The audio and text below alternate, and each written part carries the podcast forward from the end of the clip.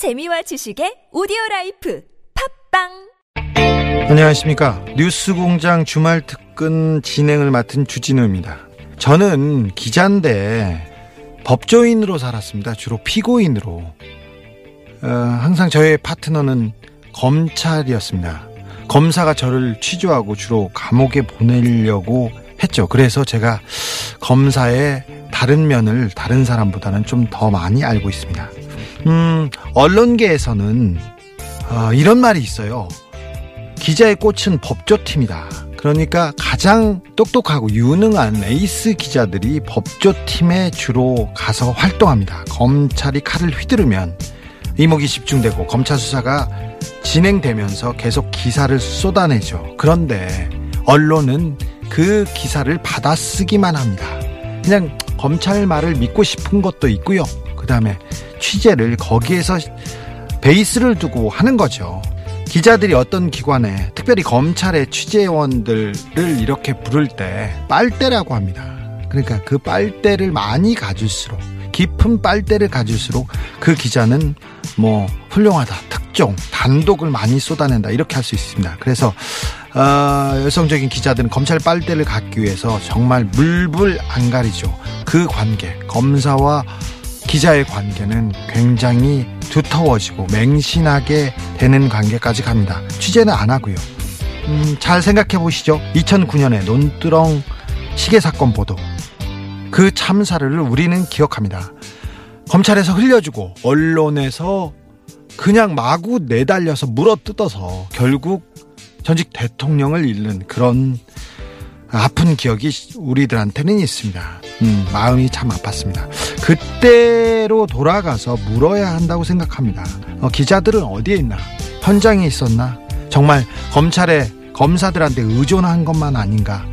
언론사 간부들한테 듣고 지시를 따르면서 정말 팩트 체크에는 무심한 건 아닌가 이 생각해 봅니다. 사실 편집국장이 보도국장이 데스크가 부장이 시키는 대로 그냥 마구 뛰어서 짜깁기 기사의 한 조각만 준 건 아닌가 현장 기자들은 어, 자기들을 좀 되돌아보고 생각해 봐야 됩니다. 그렇습니다. 제 개인적인 생각으로는 검찰 출입 기자가 없었으면 좋겠습니다. 다 사라졌으면 좋겠습니다. 그래야 재판도 가기 전에 법으로 가리기도 전에 여론 재판으로 한 사람을 마녀 사장하는 그런 시대는 끝나지 않을까 생각합니다. 검찰이 이 조국 그 사건에서 보여주는 행태가 많은 사람의 입방아에 오르고 비판을 받습니다. 그런데 언론 보도 태도는 아직도 성역으로 남아있는 것 같습니다. 언론사는 자기네들이 마이크가 있기 때문에 자기를 비난하지는 않습니다. 그러면서 또 어, 정말 못된 짓은 다 하고 비난받지 않는 그런 특권을 누리고 있습니다. 말이 길었습니다. 어느새 3년을 맞은 뉴스공장 주말 특근 시작하겠습니다. 주말 특근 첫 번째 순서는 지난 23일 보도였습니다. 월요일 2부에 방송된 서기호, 양지열 변호사 그리고 한결의 김한 기자가 나눈 인터뷰입니다. 김완 기자는 코링크 PE 설립 이전인 2015년 9월 익성 부사장과 조국 장관 오촌 조카 사이에 오간 대화 녹취록을 입수해 보도했었는데요. 이날 스튜디오에 출연한 김 기자는 취재 내용을 근거로 정경심 교수가 코링크 PE 설립의 중심에 있다는 프레임은 진실이 아닐 가능성이 높다고 말하고 있습니다. 그 이유가 무엇인지 방송 내용 들어보시죠.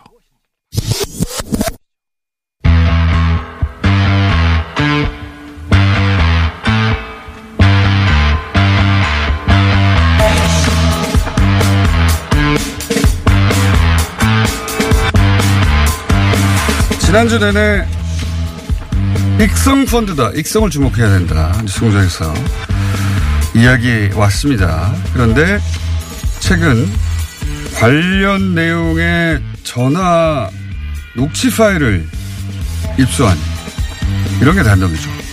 한결에 김한 기자 모셨습니다. 안녕하십니까? 네, 안녕하세요. 그리고 어, 지금까지 코링크 실 소유주 논란 또는 어, 조국 장관의 경영 개입 관련하여 석유 양지열 변호사 두 분 모시고 또 한꺼번에 짚어보겠습니다. 안녕하십니까? 안녕하세요.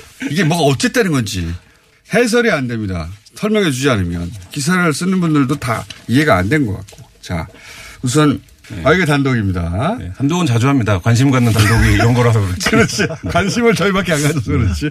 첫 번째 단독은, 어, 역시 또 김한 기자가 했습니다. 요 보도 말고 그 전에, 어, 코링크가 사실상 세워질 때 익성의 자금이 대부분이었고, 익성의 상장 모델이었다라고 하는 보도를 처음으로 했죠. 아무도 주목하지 않았지만. 네, 이 그림에 익성이 있다라는 보도를 했었는데요. 네. 그러니까 저희가 녹취록을 입수를 했습니다. 그 다음 보도예요, 이제. 네. 그 다음 단계. 시점은 2015년 9월입니다. 그러니까 코링크가 설립되기 한 5개월 전, 4개월, 5개월 전. 얘기를 막 나눌 때죠, 이제 설립하기 위해서. 네. 이때는 코링크란 이름이 있지는 않았어요. 네. 다만 저희가 이제 확보한 녹취를 보면 익성 부사장이 어 그 조국 장관 오촌 조카한테 전화를 겁니다. 조범동 씨한테. 네, 그래서 지금 방금 회장님하고 헤어졌다. 네. 회장님께 다 말씀드렸다. 구도대로 끌고 가는 게 맞겠다고 말씀하시고 중간에 처리할 수 있는 게 있으면 처리하라고 말씀하셨다. 이렇게 예. 얘기를 합니다. 그 대화 녹취록도 저도 봤거든요. 네. 전체적으로는 보니까 익성의 부사장이 조범동 씨에게 지시를 하는 거더라고요. 그 통화는 한 5분 가량인데요. 일방적인 지시입니다. 그 조문동 씨는 대답만 이제 하는 네, 네, 네. 알겠습니다. 아, 그렇군요. 네, 그렇군요. 아, 그러 그렇게 되겠군요. 뭐 어, 이렇게 이제 이런. 예, 대답을. 하는 거고. 근데 여기서 이제 이런 이런 얘기도 합니다. 불협화음이 계속 나니까 상장 후에 하자고 말씀드렸는데도 12월까지 안을 짜보라고 하셨다. 이렇게 얘기를 하는데 이게 요 문장만 보면 무슨 얘기인지 모르는데 요 때는 익성이 직상장을 추진하고 있습니다. 네, 그렇죠. 그러니까 두 번에 걸쳐 예, 추진하는 회사가. 직상장을 추진하고 있는데 이 뭔가에 투자를 하는 사모펀드를 만드는 거에서 계속 불협화음이 났나 봐요. 회사 네. 내부에서 투자를 어디서 끌어올 거냐. 이때 요 통화에서도 투자자들도 구체적으로 얘기를 하거든요. 근데 하는데 그러니까 일단 자기 부사장 입장은 상장을 먼저 하고 직상장을 그 다음에 이 사모펀드로 가자 이런 식으로 생각을 했는데 음. 아마 그런 논의도 있었나 봐요. 예, 예. 했는데 회장님께서 그냥 12월까지 예정대로 하자고 한다 이렇게 이제 얘기를 하는 거죠. 음. 그때 2015년에 상장을 한번 시도하고 2017년인가요? 또 상장을 시- 직상장을 시도하는 IPO를 하려고 그러는데 네네. 두 번에 걸쳐 실패한 다음에 소위 이제 WFM이 등장하는 우회 상장 쪽으로 전격으로 방향을 틀게 되거든요. 예, 전체적으로 또 보자면. 이때 투자 관계사 얘기도 구체적으로 해요. 뭐 이름까지 거론을 통화해서 하는데 그분의 투자를 받아오면 어떻겠냐라는 제안을 조범동 씨가 한 것으로 보여요. 통화만 네. 놓고 보면. 그러니까 그분을 어, 회장님한테 말씀을 드립니다. 그러니까 그분을 하면 투자자로 투자자로 끌어들이면 어떻겠냐라고 얘기하니까 회장이 뭐라고 했냐? 아 마침 그 사람은 내가 잘 아는 사람이고 내가. 어, 필요할 때마다 돈도 갖다 쓰는 사람이고 그다음 익성 주주기도 하다. 그러니까 이 스테이지의 대화는 보면 코링크 설립되기 전에 누가 코링크의 설립을 주도하게 되는가 혹은 조보, 조범동 씨와 익성 부사장이니까 당연히 대표를 대리하는 거겠죠. 실제 내용도 이제 익성 회장에 관해서 회장님 이렇게 얘기하시다 계속 얘기하고 이 주거 종의 관계가 어땠는지를 드러내는 것이고 네. 그러니까 지금까지 논란이 된 것 중에 가장 첫 번째 쟁점 가운데 하나가 코링크를 어떻게 설립하게 된 것이냐, 누가 세웠냐. 설립한 것이냐의 부분이었는데 그리고 이 부분에서 검찰이 다소 무리하게 만약에 정경심 교수가 코링크를 설립했다라고 하면 GP 지위를 부여해서 자본시장법에서 처벌을 할 수 있는 것처럼 그렇죠. 보도도 나오고 이제 얘기가 되고 있고 사람들의 머릿속에도 그 프레임이 있죠. 예. 근데 저희가 여러 경로로 취재를 해본 결과 이거 어쨌든 코링크 자체는 익성의 기, 기획으로 설립 시작이 된 맞습니다. 거고 그다음에 애초 설립 자본금도 익성에서 대부분 첫. 첫 번째는 들어왔었고 유상 증자하는 과정에서 네. 정경심 교수가 조카에게 빌려준 돈이 들어오는 과정이고 그래서 뭐 그런 과정들을 놓고 보면 자, 최소한 그 쟁점 하나 그러니까 코링크는 왜 출발했는가 네. 의 쟁점 하나는 코링크 요- 주인이 정경심 교수다라는 식의 관점. 그 관점은 탄핵된다. 적어도 이 앞에 스테이지에서는 물론 그 뒤에도 네. 이제 서로 관계가 변해갑니다. 복잡하게 되는데 그 이 코링크가 언론을 장식했을 때는 익성은 전혀 등장하지 않고 계속해서 정경심 교수가 빌려준 게 다 차명이라느니 혹은 오촌 조카가 실소유하지만 뒤에 보면 정경심 교수가 있을 것이다. 음. 라는 식의 보도가 많았는데 그건 한결의 시대로 초반 상황은 그게 아니다. 일단 여기까지 나온 거죠. 그러니까 예를 들면 코링크가 두 번의 추- 출발점을 볼 수 있는데요. 그러니까 검찰은 그 중에 3월을 출발점으로 보고 있습니다. 근데 1월에 등기를 할 당시에는 자본금 설립 자본금 1억이었는데 그 중에 8,500만 원 정도가 익성에서 건너온 것으로 관계자들은 얘기를 하고 있습니다. 근데 저희가 1억 그 자본금을 넣은 투자자들을 확인해 보니까 그 세 분인데 세 분 다 익성 쪽 사람이라고 봐도 무방한 사람들이에요. 근데 어쨌든 관계자들은 8,500은 익성 돈이었고 1,500은 조범동이 융통형 돈으로 알고 있다 이렇게 얘기를 했고 증자를 합니다. 20일 정도 있다가 3월달에 2억 5천으로 그때는 어 조범동 씨가 그 정경심 교수한테 빌렸던 5억 대여금 중에 어 그 1억 5천이 들어온 것으로 이제 보고 있는데 들어왔다는 거죠. 근데 그 그때도 이 2억 5천의 주주가 투자자 명부를 보면 실제 다 차명이에요. 그 1억 5천도 사실 구성이 어떻게 되는지 이 부분은 그 명부만 놓고 보니까 근데 그 검찰은 이런 논리를 펴고 있는 거잖아요. 실제 이게 누, 서류상 대표가 누구더라도 혹은 주주가 누구더라도 이거는 어 정경심 씨가 조범동을 통해서 차명 소유한 거다라고 보고 있는 거고 그렇게 하려면 익성과 정경심 교수가 동업이어야 돼요. 거꾸로 익성이 정경심 교수 껴야 합니다. 사실상 그렇죠. 왜냐하면 네. 익성이 상장하려고 만든 건데 처음에 1억 투자했는데 1억 5천 유상증자가 되는데 1억 5천 그 훨씬 더 뭐 크잖아요 파이가. 근데 그걸 다 정경심 교수의 차명으로 한다면 네. 그 익성이라는 회사의 사실 절반 이상을 앞으로 내가 지배하겠다는 그 구도 하에서 들어가는 거잖아요. 아니, 그러니까 익성이라는 회사를 정경심 교수한테 주는 거예요. 이거는. 그게 맞다면. 그 다음에 또 중요한 부분이 그 처음에 펀드가 레드 펀드였잖아요. 네. 익성이 주도하는 레드 펀드가 액수가 40억 아니었습니까? 네, 40억. 40억이나 되는 큰 돈이 투자가 됐는데 그 정경심 교수한테서 들어오는 뭐 3억, 5억 이- 이 정도 돈 가지고 마치 이게 설립 자금, 최초 설립 자금이 정경심 쪽이다. 아니, 이렇게 말이 안 된다는 거죠. 간단하게 줄이면 익성이 정경심 교수 꺼여야 해요. 그 말이 맞으려면.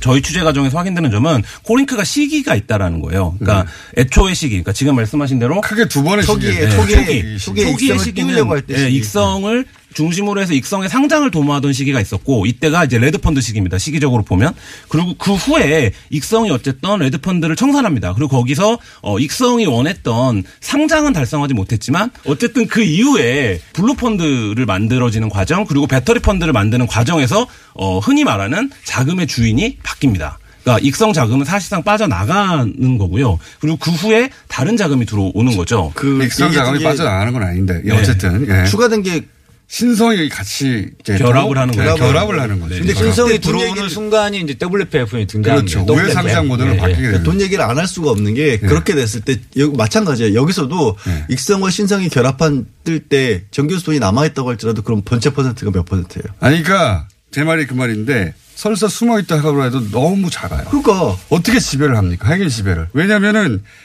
아 이건 이제 구조가 머릿속에 안 들어오는 청취자들이 정확하게 따라오기 쉽지 않은데 예를 들어 배터리 펀드 해봐요. 거기에 예를 들어서 신성 그분이 거의 50억대를 겉으로 드러난 것만 해도 동원하거든요. 표면적으로. 그렇죠. 예. 그 50억대를 동원해요. 여기에 얼마 몇 억 빌려줬다는 걸로는 낄 수가 없어요. 그렇죠. 그러니까 돈 액수가 굉장히 중요한 부분인데 두 번째까지 실패하고 세 번째 한 게 WFM을 통한 우회 상장이잖아요. 그렇죠. 그때 등장한 게 신성인데 그 신성 석유 대표가 우모 씨라는 사람이 원래 WFM의 주인이었는데 이 WFM을 그렇게 파는 형식으로 보여지긴 했지만 실제로는 그 우모 씨가 배터리 펀드에 50억을 투자합니다. 53억을 정확하게. 그렇죠. 그 53억에 투자돼서 배터리 펀드가 여기에 지금 WFM에 투자된 셈이니까. 그러니까 자기 회사인데 네. 원래 자기 회사인데 자기 돈을 펀드에 집어넣은 다음에 자기가 또 투자해요. 그렇습니다. 그러니까 겉으로 보기에는 우모 씨가 WFM을 코링캡 판 것처럼 됐지만 사실은 우모 씨가 간접 간접 투자 상품인 배터리 펀드로 옮겨 갈아타고 여전히 WFM을 간접적으로 지배하는 네. 거기서 거죠. 서로 동업이 일어난 거죠. 그래서 거기서 중요한 부분이 또 뭐냐면은 대표이사를 엑성이. 예. 코링크 대표인 이상훈을 대표이사를 앉혔는데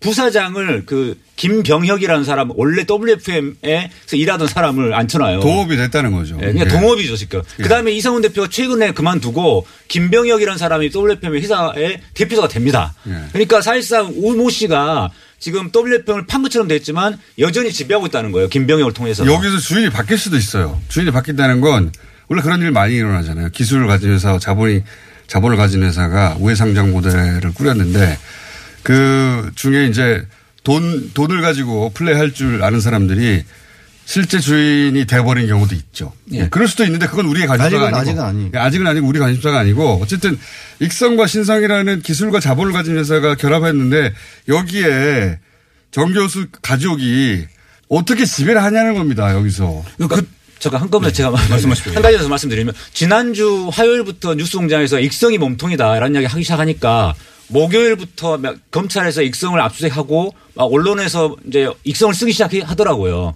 근데 여전히 이 세 번째 우회 상장을 했던 WFM 여기에 대해서는 마치 성 교수가 핵심인 것처럼 이렇게 경영- 경영에 경영에 관여했다. 관여했다 이렇게 했는데 어, 어저께 KBS 보도 중에 그것도 되게 황당한 보도였는데 뭐냐면은 오촌 조카가 정경주 교수한테 2차 전지 공장에 같이 가보자라고 제안을 했다는 거예요. 네. 근데 정경주 교수가 거절했답니다. 네. 근데 거절했는데도 불구하고 제안을 한 걸 보면은 이거는 경영에 관여한 거 아니냐. 단순한 투자자가 아니다. 이렇게 결론이 나버려요. 분명히 아니, 거꾸로 기사 해야 되죠. 정경심 교수가 오천 조카에게 공장을 꼭 보여다오. 그래야지 뉴스가 되는 건데 오천 조카가 공장 가보실래요? 아니요. 이게 어떻게 거꾸로 정경심 교수가 경영에 참여한 거가 됩니까? 그러니까 그 기사를 보면은 정확하게 정김 교수가 오히려 투자를 유도 당했다라고 볼 수 있는 게 뭐냐면 자 무슨 말이냐면은 오천 조카는 끊임없이 오천 저기 정겸 교수 쪽한테 돈을 뜯어내려고 빌려요. 해요. 빌려 빌려요. 그러니까 빌리거나 투자를 받으려고 해요. 네. 그래서 WFM으로 우회 상장된 뒤에 이 2차 전지 사업에 지금 이게 전망이 좋다. 공장도 짓고 그러니까 가보자 이렇게 제안한 이유가 돈을 더 받아내려고 한 거거든요. 그건 이제 서, 교- 어, 서 변호사님의 해석이고. 예. 어쨌든 근데 뭐 저희 화- 한겨레 오늘자 보도를 보시면 전체 흐름을 저희가 그리고 검찰이 어떻게 보고 있고 실제 상황이 어떻게 네, 검찰은 어떻게 보고 있냐가 잘 설명돼 있어요. 네, 그래서 예. 그거를 정리를 했는데요. 그래서 아마 기사를 찾아보시면 전체 그림을 이해하는 데 도움이 될 텐데, 근데 이렇게 보고 있는 거죠. 시- 말씀하신 것처럼 WFM 경영에 정경심 교수가 뭐 개입을 했건 이런 부분들은 윤리적으로 비판할 수 있고 뭐 어, 고위공직자 부인이 왜 그래 이렇게 생각할 수 있지만 법리적인 대상이 아닙니다. 그러니까 지금 현재 상황에서 다만.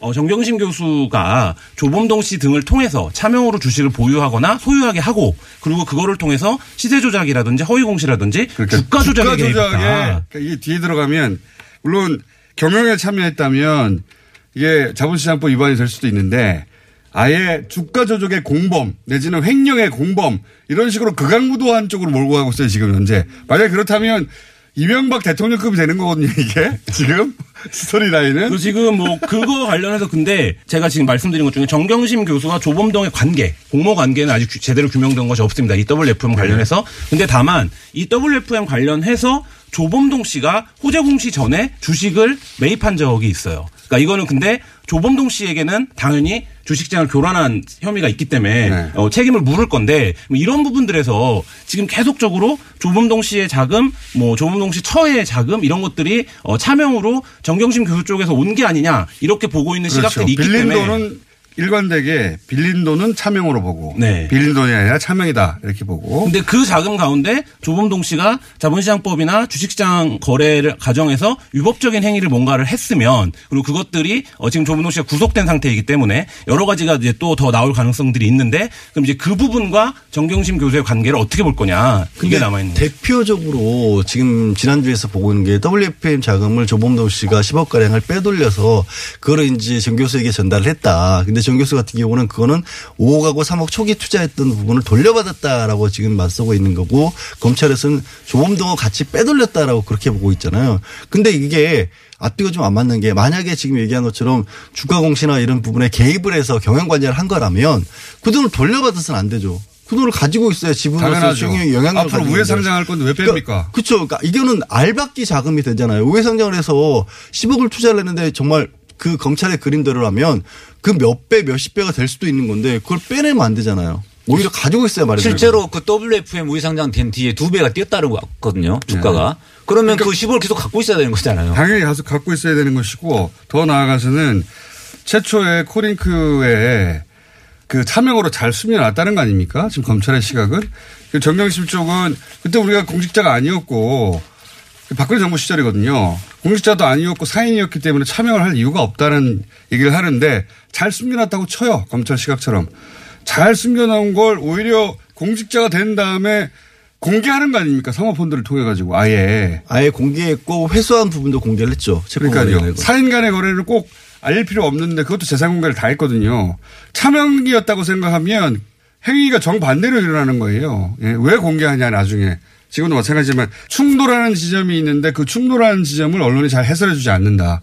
근데 오늘 한겨레 같은 경우는 여전히 이제 이후에 뭐 단계가 나눈다고 하지만 처음에 초기인 것처럼 레드에서 익성이 빠지고 그 다음에 배터리에서 WFP이 들어오고 그 이후에는 오히려 조범동이 더 지배력을 가지게 되고 있는 쪽으로 그렇게 보고 있거든요. 그렇죠. 저는 그렇게 보지 않습니다.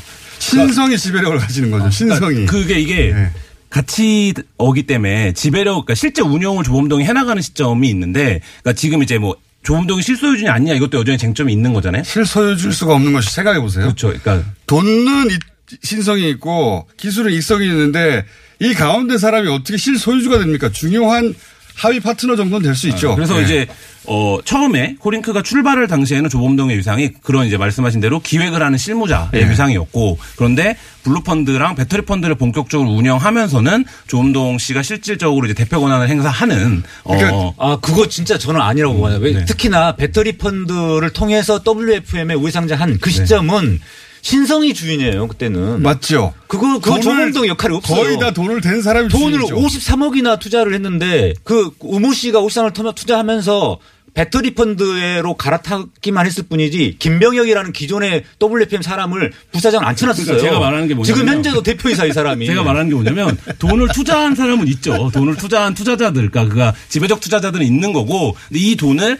어 코링크라고 하는 사모펀드 운영사를 통해서 운영하는 거잖아요. 그러니까 이 운영의 역할을 어 애초 초기에는 조범동 씨가 주도권을 갖기가 어려웠고, 그런데 어느 시점부터는 조범동 씨가 주도권을 가졌다라고 코링크 관계자들도 얘기를 하고 있는데 그 시점이 네. 언제냐 언제냐 하면 블루펀드와 배터리 펀드가 시작된 시점, 그러니까 2017년 뭐 한 하반기 정도 무렵부터인데 그 무렵부터는 그러니까 그 전부터 당연히 이 펀드에 대한 기획이 필요할 테니까 조범동 씨가 어느 정도 역할을 했을 거고 뭐 요렇게 이제 근데 이제 이게 그러니까 그러면 그거 이해가 돼요. 아니, 그러니까 잠깐만 그렇게 하려면 기사에 그 실질적인 뭐 경영권 내지는 위임을 받아서 투자자가 앞으로 또이 지금 지금 중요한 시점에서는 조범돈 당신이 이 부분을 다 진행을 해라라는 것까지는 이해할 수 있는데 실소유주는 실소유주라고 다른 얘기죠. 그러니까 주주하고 경영하고 분류가 되는데 부분이 펀드에서 얼마나 중요한데 그거를 두 개를 섞어서 써버리면 안 되죠. 그다음에 그, 그 이런 거예요. 내가, 역할이 내가 잠깐만요.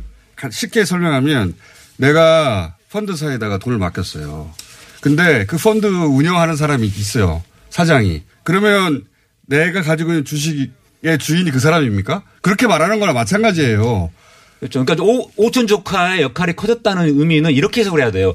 블루펀드로부터 이제 돈이 오천 조카에 의해서 들어오잖아요. 그러니까 네. 오천 조카 그 전에 한 일이 없다가 블루펀드를 통해서 조국 장관 쪽으로부터 10억을 10억을 투자 받으니까 자기가 이제 역할이 커졌다 이런 거죠. 그다음에 그 어, 배터리 펀드에서는 근데 역할이 없어요. 문제는 배터리 펀드에서는 53억이 신성에서 비로소 들어왔고 그다음에 아까 말한 김병혁 사장이 그 그대로 있었는데 부사장으로 있다가 대, 대표를 승진했는데 그 WFM을 인수할 당시에 이 우- 우모 씨가 WFM을 파면서도 거기에 알짜배기 회사인 그 쌀룬 회사가 있고 그다음에 베트남 쌀국수 식사 저기 업체가 있어요.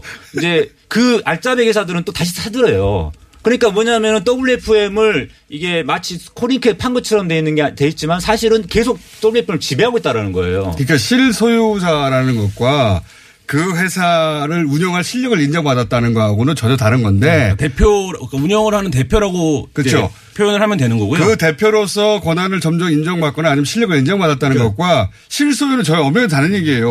실소유는 돈 많이 넣은 사람이 실소유자인 겁니다. 그러니까 그리고 여기서 이제 자본시장법 얘기를 자꾸 하는데 자본시장법은 실제로 대표를 맡아서 이 일을 한 사람을 처벌하지 나머지 투자 투자자들은 운영에 관여라가 뭐라건 간에 자본시장법 위반 적용이 그래서 지금 안 돼요. 검찰의 수사 구조가 처음에 그러는 조범동 씨가 이거에 사실상 GP인 것처럼 놓고 시작을 했는데 가다 보니까 이제 그렇게 어렵죠. 안 보기가 되죠. 어려운 어려워진 상황인 건데 근데 그 과정에서 실제 이제 실소유냐 뭐 대표냐 이런 게 아니라 경우 운영에서의 조범동 씨 역할들을 분명히 위상이 달라진 점이 있고 그리고 지금 이제 서 변호사님이 말씀하신 것 중에 한 가지 다른 건 뭐냐면 조범동이 그 애초에 그 익성 직상장이라든지 아니면 레드펀드 시절의 사업 소재 기획도 조범동 씨가 한 겁니다. 그러니까 그리고 네. 예, WFM을 우회 상장을 통해서 IFM의 기술을 얹어서 IFM의 특허는 또 웰스랑 공유를 시켰거든요. 그러니까 이 웰스랑 공유를 시켜서 이거를 상장사인 WFM을 통해서 상장하자. 그러니까 합병 우회, 우회 합병해서 상장하자. 이 기획도 조범동 씨 기획이에요. 그러니까 이런 부분들을 놓고 보면 여기서 말씀하신 대로 지배적인 투자자 그리고 제일 돈을 많이 낸 사람은 다른 당연히 투자자가 있는 건데 이 운영을 그렇죠. 예 조은동 그렇죠. 씨가. 그, 근데 문제는 그 운영을 하는 과정에서 이제 지금 그 과정에서 허위 공시라든가 주가 조작이 있을 수 있다. 근데 그것까지 지금 정경심 교수가 그렇죠. 다 알고 조작을 했기 그러니까 때문에 횡령과 주가 조작의 네. 공범으로 만들려고 하고 그게 있어요. 그게 불법이라는 지금 이제 얘기잖아요. 그게 말도 안 되는 그. 수사 구조가 그렇다는. 거죠. 지금 검찰이 근데 보고 있는 지금 구조가. 이제 이 과정에서 제기된 문제가 뭐냐면 네네. 앞서서 말씀하셨던 검찰이 보고 있었던 방향 있잖아요. 그 과정 에서 제기된 의혹들이 다 고스란히 언론을 통해서 보도가 됐고 그 다음에 이게 아니기 때문에 이쪽으로 수사가 옮겨간 게 아니라 이건 이거대로 의혹으로 남고 이건 또 새로운 의혹이 된 거예요. 지금 그렇죠. 사람들이 볼 때는 뭘 문을 아침에 아니, 열면 그러니까 계속 뭔가 이상한 걸 이게 구조가 여기 계신 분들처럼 머릿속에 그림으로 들어와 있지 않으면 무슨 말인지 몰라. 오늘 저희가 한 얘기도 대부분 무슨 얘기 잘 못 알아들을 수 있습니다. 못 알아들 수 있는데 오늘 핵심이 오늘 이야기의 골자는 이겁니다. 코링크는 처음에 익성에 세웠다라고 한겨레가 거의 확인한 것이고요. 그거 소위 그 녹취록도 나온 것이고요. 익성이 주인이다. 그런데 우회 상장 타이밍 WFM이 등장할 때부터는 여기서부터 신성이 주인이 돈이 또 들어온다. 그렇죠. 돈이. 앞에는 기술을 가진 회사가 어떻게 어떻게 회사 모양을 만들어서 상장하려고 했다면 두 번째 단계에서는 그게 실패하자 이미 상장되어 있는 회사 여기서는 WFM입니다.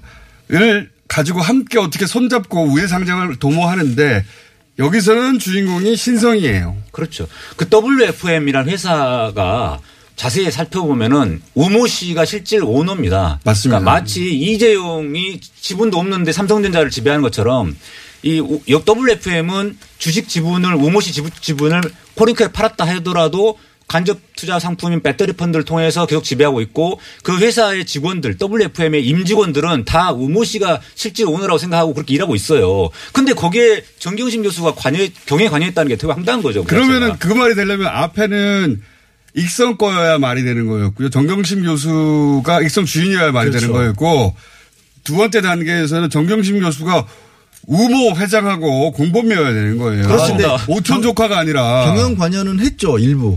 영어, 아니, 영어 그- 교재 개발하는데 그, 그거 경영 중요한 경영이에요. 아니 그거는 이제 자문료를 받았다는 아니, 건데. 그러니까 그게 아니라 예. 회의에, 회의에 실제로 참가했다고 언론에 보도가 됐어요. 근데 회의 참가할 수 있다라고 제 얘기는. 그 핵심 사업이니까. 그러니까 참가한 이유가. 그게 아니 어떻게 참가한 이유가 경영입니까? 아니, 아니, 예를 들어서 그다 아니, 말장난인데 그러니까 말장난인데 제 얘기 그렇게 쓰, 써버린다는 그렇게 써- 거죠. 써버렸죠. 그렇게 써버린. 자문료를 받았으니까 자문을 하기 위한 회의에 참가, 참가했겠죠. 그거를 경영회의에 참가했다고 이렇게 말하면 안 되고요.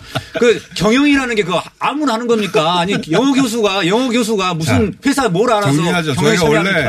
이 뒤에 한 코너가 있었는데 여러분들이 정신없이 떠들어가지고 잘 정리도 안 되는데 시간이 다 갔어요. 요약할게요. 요약. 요약하자면 오늘 한겨레 기사를 보시면 됩니다.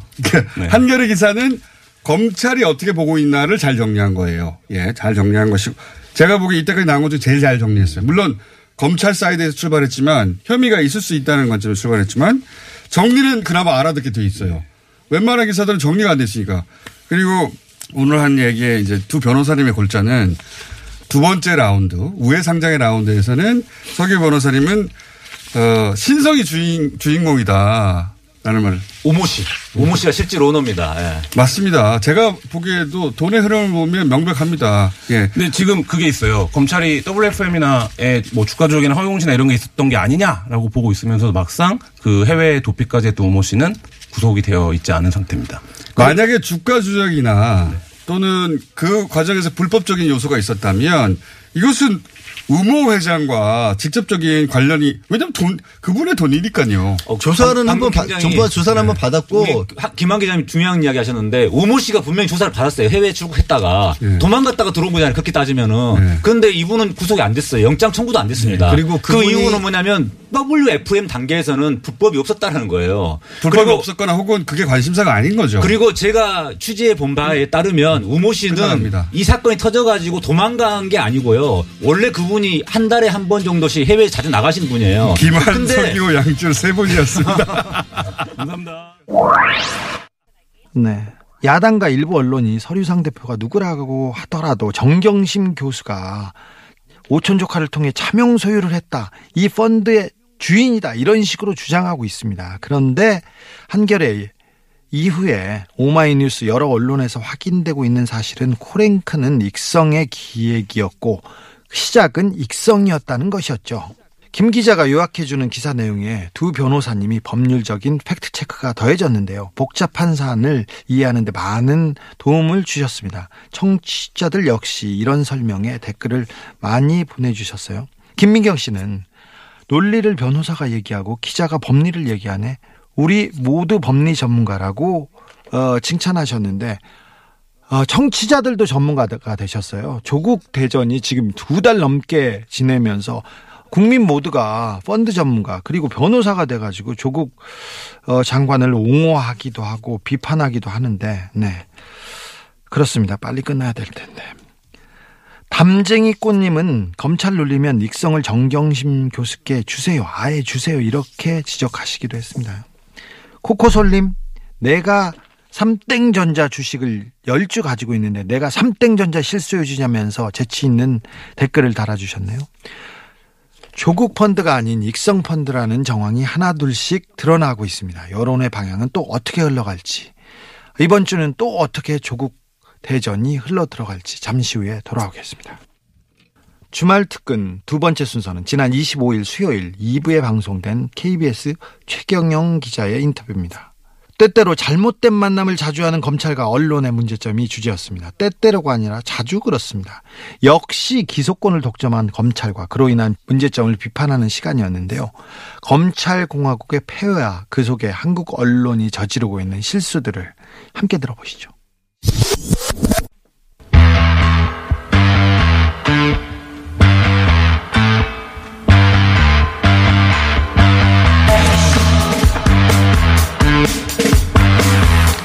자, 두 달 가까이 이어진 조국 국면에서의 문제점 조합적으로 앞으로 시리즈 좀 짚어볼까 합니다. 첫 순서로, 어, 이 첫 순서라는 걸 모른 채 나오신 분이죠. KBS의, 무려 첫 순서였군요. KBS 최경영 기자님 나오셨습니다. 안녕하십니까. KBS 예. 최경련입니다. 많은 분들이 이런 걸 궁금해합니다. 의아해합니다. 제 언론 보도가 왜 검찰의 시각만으로 거의 구성돼 있을까? 검찰의 시각도 당연히 수사를 한 주체니까 거기에 대부분의 정보가 있으니까 필요하죠.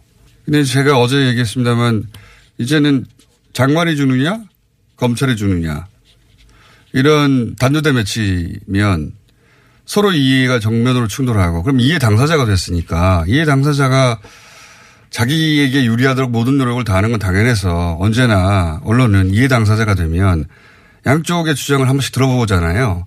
기계적으로라도. 그게 없어요, 이번에는. 음. 왜 이렇게 됐을까? 그걸 한번 현직에 계시는 처음부터 분으로서. 검찰의 이해 상충적인 요소가 있다. 그러니까 검찰 개혁에 반하는 수사, 의도가 있을 수 있는 수다, 네. 수사다. 이런 문제 제기가 전혀 되지 않았던 이유는 기본적으로 검찰이 독점적 권력이고 독점적 권력에서는 탑다운 방식의 위에서 아래로 흐르는 일방적인 정보만 한쪽으로만 흐르고 그 관점이 다른 어떤 뉴스들 예. 그리고 정보들 이런 것들은 그만큼의 권력이 있는 곳에서 나와야 되는데 예. 전혀 우리는 그렇지가 않잖아요. 좀 구체적인 예를 들어 주십시오. 좀. 검, 검찰이 모든 것을 다 가지고 있지 않습니까? 정보를 다 가지고 있죠. 사건 정보는. 수석, 수사권부터 시작해서 기소권의 독점까지 다 가지고 있잖아요. 근데 이제 외국 같은 경우에 이런 이야기를 할 수가 미국 있겠죠. 예를 드시려고 그랬죠. 나 미국에서 공부했다고. 아니 뭐 매우 간단하게 예. 봐도 독자 시청자 여러분들 청취자 여러분들이 다 아는 워터게이트 스캔들 같은 경우에 예. 어떻게 터져 나왔나라고 보면 CIA가 하는 짓을 예. 전직 CIA 요원이 공화당 닉슨 대통령을 위해서 민주당 중앙당사에서 도청을 예. 했던 짓을 FBI가 다 보고 있었던 거예요. 예. 다 보고 있으면서 권력기관이 서로를 견제해버린 그렇죠. 거죠. 예. 그러면서 딥스롯이 예. 내부 고발자가 사실은 반대편에 있는 CIA의 반대편에 있는 FBI가 예. 이칼 번스타인과 밥 우드워드라는 이 워싱턴 기자. 포스트 기자들에게 슬슬 흘렸던 거 아닙니까? 예. 그래가지고 2005년대 그게 다 나왔잖아요. 내가 사실은 흘렸다. 건물 주차장에서. 그렇죠. 예. 예. 그러니까 이제 그런 것들이 가능하려면 관점이 전혀 다른 예. 어떤 한쪽은 CIA고 한쪽은 FBI인데. 그렇죠. 예. 근데 이제 검찰 같은 경우는 어떤 구조로 돼 있냐면 지금 생각해 보면 대통령실부터 시작해서 국정원, 뭐 금감원 안 가 있는 곳이 없습니다. 파견 검사들이 예. 그렇죠. 그리 그 다음에 이제 정관으로 법무부에도 엄청 많이 가 있죠. 그렇죠. 예. 그리고 굳이 피의 사실 유출과 관련해서 감찰이나 뭐 이런 것도 저는 제가 보기에는 피의 사실 유출이 중요하다 아니다라고 하는 이 논란 자체도 검찰이 사실은 뒤에서 웃고 있다고 봐요. 왜냐?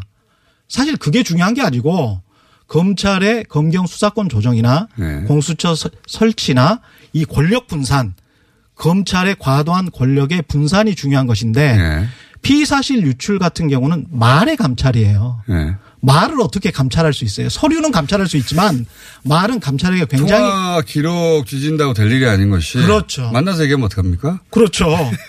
거- 게다가 예. 특수부 출신의 정관 변호사들이 검찰 쪽에서 아무런 이야기를 안 해줘도 검찰과 똑같은 이야기를 아 이거 자본시장법과 관련해서는 이런 이런 핵심 주제로 갈 건데 이렇게 이렇게 해서 걸릴 가능성이 굉장히 높아. 그래서 재판으로 가면 유죄가 난 케이스들이 굉장히 많단다라고 기자들에게 흘려주면 한마디라도 하면. 그렇죠. 근데 그게 이제 정관 변호사들은 흘려주는 것도 아니에요. 법률적 지식, 특수부에서 일했던 경험을 이야기를 하는데 그 관점 자체가 현재 검찰 특수부와 똑같다는 거죠. 그러니까 우리 사회 주요 요직에 검찰 출신 검찰의 관점이 사방팔방에 있다. 그렇죠. 예. 그러면 그게 이제 언론 기자들하고는 어떻게 연결되는 겁니까? 기자들 같은 경우는 출입처에서 거기서 살지 않습니까? 네, 그러면서 법조. 검찰에서 피의사실 공표를 할지 이런 것을 안 한다고 하더라도 입을 닫는다고 하더라도 검찰이 묵시적으로 가리키는 방향이 있잖아요. 예를 들면 소환조사 받았던 사람 거기 있는데 예. 거기 한번 그렇죠. 가서 물어보세요. 뭐 그렇죠. 이렇게. 근데 그 소환조사 받아서 어, 검찰에 진술한 내용이 검찰이 원하는 방향이면 그분을 알려주는 거죠. 그렇죠. 반대 방향이면 안 알려주는 거죠. 그렇죠. 네. 근데 그 방향으로 가면 나는 단독이나 특종을 할 수 있어요. 짧은 시간 안에. 굉장히 뻔히 보이는 이야기예요. 그러면 네. 그걸 안 할 사람이 어디 있습니까? 게다가 그런 보도를 해서 한 번이라도 역사적으로 책임진 적이 있어요? 언론이? 어, 논두렁식의- 논두렁식의 보도가 어, 최악의 보도였다라는 반성은 있으나 책임진 네. 사람은 없죠. 역사적으로 책임진 적이 없어요. 네. 검찰 발로 보도를 해서 또는 검찰 발이나 검찰과 관련된 주변 그런 정관 변호사들의 이야기를 받아 써서 책임진 적은 한 번도 없습니다. 두 번째, 시청자와 독자들에 대한 책임도 한국 언론은 굉장히 떨어져요. 그래서 시청자와 독자들이 어떤 어떤 정보를 좀 다른 뉴스를 생산해봐라. 검찰의 관점 말고 다른 뉴스를 생산해봐. 라는 요구가 굉장히 많잖아요. 최소한 네. 5대5 정도는 될 겁니다. 그러면 그래서 전체적인 진실을 보고 싶어 하는데 시청자위원회랄지 독자위원회가 제대로 가동돼서 그게 보도국에 영향을 미치는 언론사가 한국에 어디 있습니까? 그 법조라고 하면 사실 법원 출입 기자도 있고 검찰 출입 기자도 있는데 음. 항상 보면 이해가는 측면도 있어요. 사건은 사건의 시작이 검찰에 있으니까. 그렇죠. 그렇죠. 근데 그 법원에서 이제 그래서 결론을 냈는데 거기 가는 기자들은 별로 없어요. 거기다가 거기를 가면 네. 지루하고 시간이 길어요. 맞아요. 검찰은 한두 달 안에 끝나면서 화끈하잖아요. 네. 그리고 선정적인 뉴스가 흘러나옵니다. 근데 네. 법원에서는 막상 가서 보니까 그게 사실인지 진실인지 항상 헷갈려요. 네. 이번 사건도 마찬가지일 겁니다. 가, 가서 보면 굉장히 다툼이 있을 거라고요. 네. 그러면 그 과정에서 도대체 어떻게 써야 하지? 라고 그 가이드라인을 누가 말해줍니까? 판사가 말해줄 수는 없잖아요. 네. 그러니까 양쪽의 입장을 써야 되는데 그 양쪽의 어중간한 입장이 독자들한테는 눈에 확 들어오지를 않죠. 섹시하지가 않는 예. 소위 제목 장사가 안 되는. 예. 예. 근데 어중간한 음. 사- 항상 진실은 어중간한 어디쯤에 있는데 그 어중간한 어디쯤에 있다라는 자세를 갖지를 않고 섹시한 것만 찾다 보니까 음. 이쪽 저쪽의 극단을 더 추구하게 되는 것이죠. 근데 이번 경우 같은 경우에는 음. 그러니까 일반적인 사건이 이렇게까지 길게 가는 경우는 없고 앞으로도 없을 거라고 보는데 예. 예. 이 정도 사건 되면은 내부적으로도 음. 평상시에는 못 느끼더라도 내부적으로도 야, 우리 한쪽으로 어, 과도하게 몰렸어. 음. 혹은 검찰 프레임만으로 이 사건을 보는 거야. 음. 이런 내부 목소리가 조직 내에서도 있지 않습니까? 진지하게 이야기를 이제야 시작하고 있습니다. 아, 그래요? 예. 예를 들면 한겨레 같은 경우에 예. 이때까지 우리 언론이 항상 그래 왔으니까 일단 어 가장 빠른 소스고 음. 그리고 가장 정보를 많은 소스고 그리고 관계도 이때까지 좋게 유지해 왔으니 검찰발 소스에 매달리는 거는 처음에는 전 이해가거든요. 근데 어느 국면부터는 어, 아 이해 당사자구나. 그러니까 이해 당사자의 용- 욕망 여기 있을 수 있다. 그러면 아까 FBI하고 CIA 체크하듯이 안에서 법조팀하고 뭐 사회팀이 서로 다른 각도에서 접근해 본다든가 그런 노력을 한겨레는 이제 시작했어요. 예. 예. 그래서 다른 뉴스들이 나오기 시작했습니다. 다른 언론은 잘안 보이거든요. 근데 언론사의 구조에서 이제까지 사회부 특히 이제 법조 그 중에서도 검찰이 예. 간부를 지내는 경우가 굉장히 어, 많았고 에이스죠, 에이스. 예. 에이스들이 다 배출이 됐잖아요. 예. 근데 그 논리가 이제까지 그 뉴스의 대부분을 구성을 했었단 말이죠. 그러니까 간부부터 말단 기자들까지 법조 기자들이나 검찰 쪽에서 정보가 나오면 충분히 그럴 만한 근거가 있을 것이다라고 네. 미리 짐작해서 가는 경우가 있어요. 그러니까 그것을 내가 낱낱이 검찰을 검증해야 되겠다 이런 자세를 가지고 낱낱이는 아니어도 예. 큰 틀에서 한 방향으로 돌아왔으니까 그렇죠. 야, 다른 방향에 대한 욕구나 음. 혹은 뭐 의구심 내지는 왜냐하면 상대 쪽에서도 또 뉴스가 계속 나, 주장이 나오기 음. 시작했으니까요. 그게 왜 없을까? 이번 같은 경우는 가장 큰 문제가 검찰 자체가 또는 검찰의 수사 자체가 공정할 수 있는가. 네. 거기에 대한 질문을 보도국에서 잘 하지 않는다. 그게 안 가장 하죠. 큰 문제인 것 같아요. 이해 당사자다 이런 생각을 안 하죠. 예. 이해 충돌이죠. 그렇게 예. 되면. 예. 큰 이해 상충인데 그런 것들은 전혀 질문 자체가 잘 안 나온다는 게 가장 큰 문제인 것 같습니다. 인간이 예. 살려는 건 그건 본능 아닙니까? 그렇죠. 검찰도 살려고 하는 건 본능이고 음. 살려면 끊임없이 자기 합리화가 일어날 것이고 그 와중에 왜곡도 일어날 수 있다. 이런 위험성을 주목해 줘야 되는 거 아닌가요? 그리고 네. 현실적으로 지금 너무 과도하게 이렇게 이야기가 되고 이 정도면 사실 재벌 수사, 재벌의 횡령 배임 수사 같은 경우는 한 3천일 갔어야죠. 아니 예. 자본시장법에 아주 조그마한 규정을 가지고 이 정도로 이야기를 할 거면 재벌의 뭐 횡령 배임과 같은 사건들은 한 3천일 정도 갔어야죠. 아니 이게 이제 네. 이 기준으로 수사를 하기 시작하면 예를 들어서 나경원 원내대표 뭐 출산 뭐 이런 얘기 나오면 예 병원 압수수색 들어갑니다. 들어가고 예. 자녀의 성금에서 외환관리법 막 뒤져보고 뭐 그렇죠. 계좌 추적하고 그리고 그 자녀들 예를 들어서 이게 얼마나 이례적인가를 생각해 보면 예를 들어서 나경원 원내대표가 분명히 원정 출산도 아니고 이중 국적 아니라고 했어요. 음. 예. 못 믿는 겁니다. 음, 그렇죠. 못 맞습니다. 믿어서 예. 병원 압수수색 가가지고 가가지고 20년 전에 의사 간호사 찾아가지고 봤어요? 음. 부터 시작해가지고 다 압수수색하기 시작하는 게 다 모조리 그렇죠. 자료들 다 압수수색하고 그다음에 그 서울대 논문 얘기 나오잖아요. 서울대에서 실험실 압수수색하고 조교 부르고 교수 부르고 어 그 사람들 다 압수수색하고 그 자료들이 어 입학하지 못했지만 지원했던 대학들 다 압수수색하고 음. 그리고 나경원 대표 같은 경우는 또 사학재단, 어, 아버지 소유 사학재단 있지 않습니까? 재단들 압수수색하고 그 기금은 어떻게 마련됐는지 돈은 어디로 빠져나갔는지 그 돈이 혹시 유학 자금으로 흘러간 것은 아닌가? 그냥 검찰과 언론의 공정성 스스로의 공정성 자체가 의심받을 수밖에 없는 상황이고 잠깐만 하나 더 해볼까요? 예. 이렇게 시작했는데 나경원 원내대표 자녀들의 고등학교 자기소개서를 가져와가지고 거기에 있는 인터넷 보고서 증명서를 누가 발급했어? 당신 기억나? 아니야. 진짜야 가짜야. 나경원 원내대표 집에 컴퓨터 압수수색해야죠. 그렇게 하는 건 상상이 안 되거든요. 그렇죠. 근데 이 경우는 왜 자연스러운가? 이렇게 보도를 하면 나중에 제가 걱정되는 거는 재판 결과에도 영향을 미칠 수 있을 것 같아요. 그래서 재판 결과가 어떻게 나와도 양측에서 공정하지 않다라는 비판이 나올 가능성이 굉장히 높습니다. 나경원 대표 자택 11시간 압수수색해야 돼. 상 받았다 하면 다 원본을 찾아야 되는 거예요, 다. 예. 그 표창장이나 인턴 같은 경우도 네. 상당히 이제 문제가 될 수가 있는 게 사실 KBS, MBC, SBS, 뭐 조선일보 인턴해서 고등학생들, 대학생들한테 엄청 많이 줬잖아요. 예. 그다음에 이제 법원에서도 굉장히 인턴 발급을 많이 했거든요. 네. 그러면 다 압수수색해야 돼요. 예, 그 친구들이 판사의 자녀들이거나 또는 지인의 자녀들이거나 라고 할 수 있는 가능성은 굉장히 높아요, 사실은. 그래서 그 예. 법원을 압수수색한다면 법원이 압수수색 영장 발부하겠습니까? 법원에서 인턴 증명서 줬는데 그 인턴 증명서 누가 줬는지 기억이 안 나요. 예. 나그 센터장인데 나 기억 안 나는데 밑에서 줬겠지. 그럼 어 이거 위조의 위험 가능성이 있어. 그렇죠. 그집 가서 또 압수수색해야 돼. 그러니까 인턴을 컴퓨터 돌아야 돼. 인턴을 20시간 했으면 20시간을 다 했는지를 누군가가 체크를 해야 되는 거죠. 네. 예. 어, 3시간 빈다? 예. 7시간 비는데 예. 예.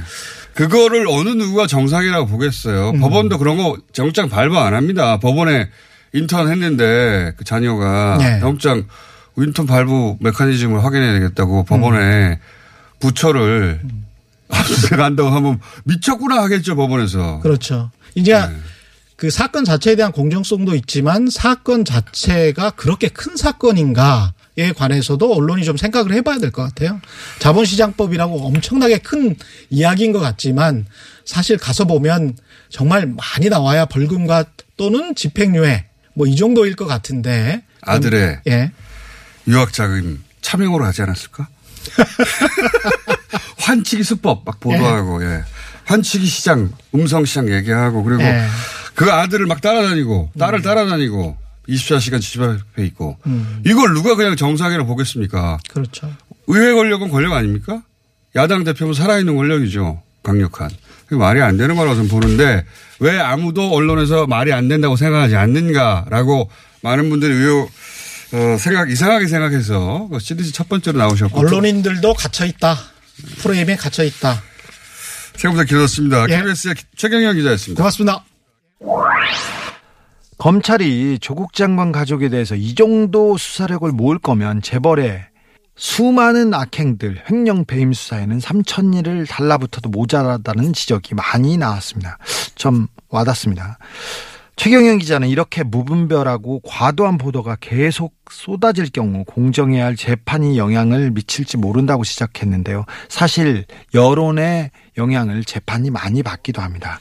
지금이라도 기성 언론이 한 번쯤은 새겨 듣길 권하고 싶습니다. 청취자 여러분도 언론의 무분별한 검찰의 받아쓰기 관행 비판한 댓글이 참 많았습니다. 아이디 황제님은 잘못돼도 내 책임 아니고 검찰 책임이라고 발뺌해도 되고 뭐 언론의 행태를 그대로 꼬집으셨어요. 뉴스공장은 검찰뿐 아니라 언론의 잘못된 관행에도 앞으로도 계속 적극적으로 경종을 올려야겠습니다. 네. 대한민국은 검찰공화국이다. 이 짧은 문장만큼 지금 대한민국의 현실을 잘 함축한 문장이 또 있을까요? 정치 검찰. 아니, 저는 검찰 정치라고 말하고 싶습니다. 검찰의 권력이 비대한 데 비해서 전혀 견제받고 있지 않습니다. 기소권만 행사했다 하면 재판은 받기도 전에 뭐 다 끝납니다. 처단됩니다. 어, 너덜너덜 죽어가기도 합니다. 또 검찰권이 방해된다고 했을 때는 피의사실 부스러기를 몇 개 흘려줍니다. 수사했던 내용들을. 그러면 언론이 나팔도 불어주고 물어뜯어주고 그렇습니다. 이게 보면 볼수록 검찰 공화국이라는 것을 증명하기도 합니다. 검찰의 기사 쏟아내기는 오늘도 끊임이 없습니다. 검사는 잘못을 해도 처벌받지 않습니다. 동료들한테는 봐주거든요. 수사도 안 하고요. 기소도 안 합니다. 그런 경우를 너무 많이 봤어요. 법이 어느 정도 상식이어야죠. 공정해야죠. 공정하려는 척은 해야죠. 검찰개혁안이 지금 국회에 와 있고요. 공수처가 세워진다는 얘기도 있습니다. 이제는 권력의 권력을 좀 나누고 내려놓고 국민의 편에서 생각해 볼 때가 아닌가 생각합니다. 검찰한테 묻고 싶습니다. 뉴스공장 주말 특근 오늘 준비한 순서는 여기까지입니다. 저는 다음 주 월요일 날 저녁 8시에 아닌 밤중에 주진으로 찾아뵙겠습니다. 정통 음악 방송입니다. 다른 거 아니고요. 그냥 음악이나 듣자고요. 아닌 밤중에 주진우입니다. 감사합니다.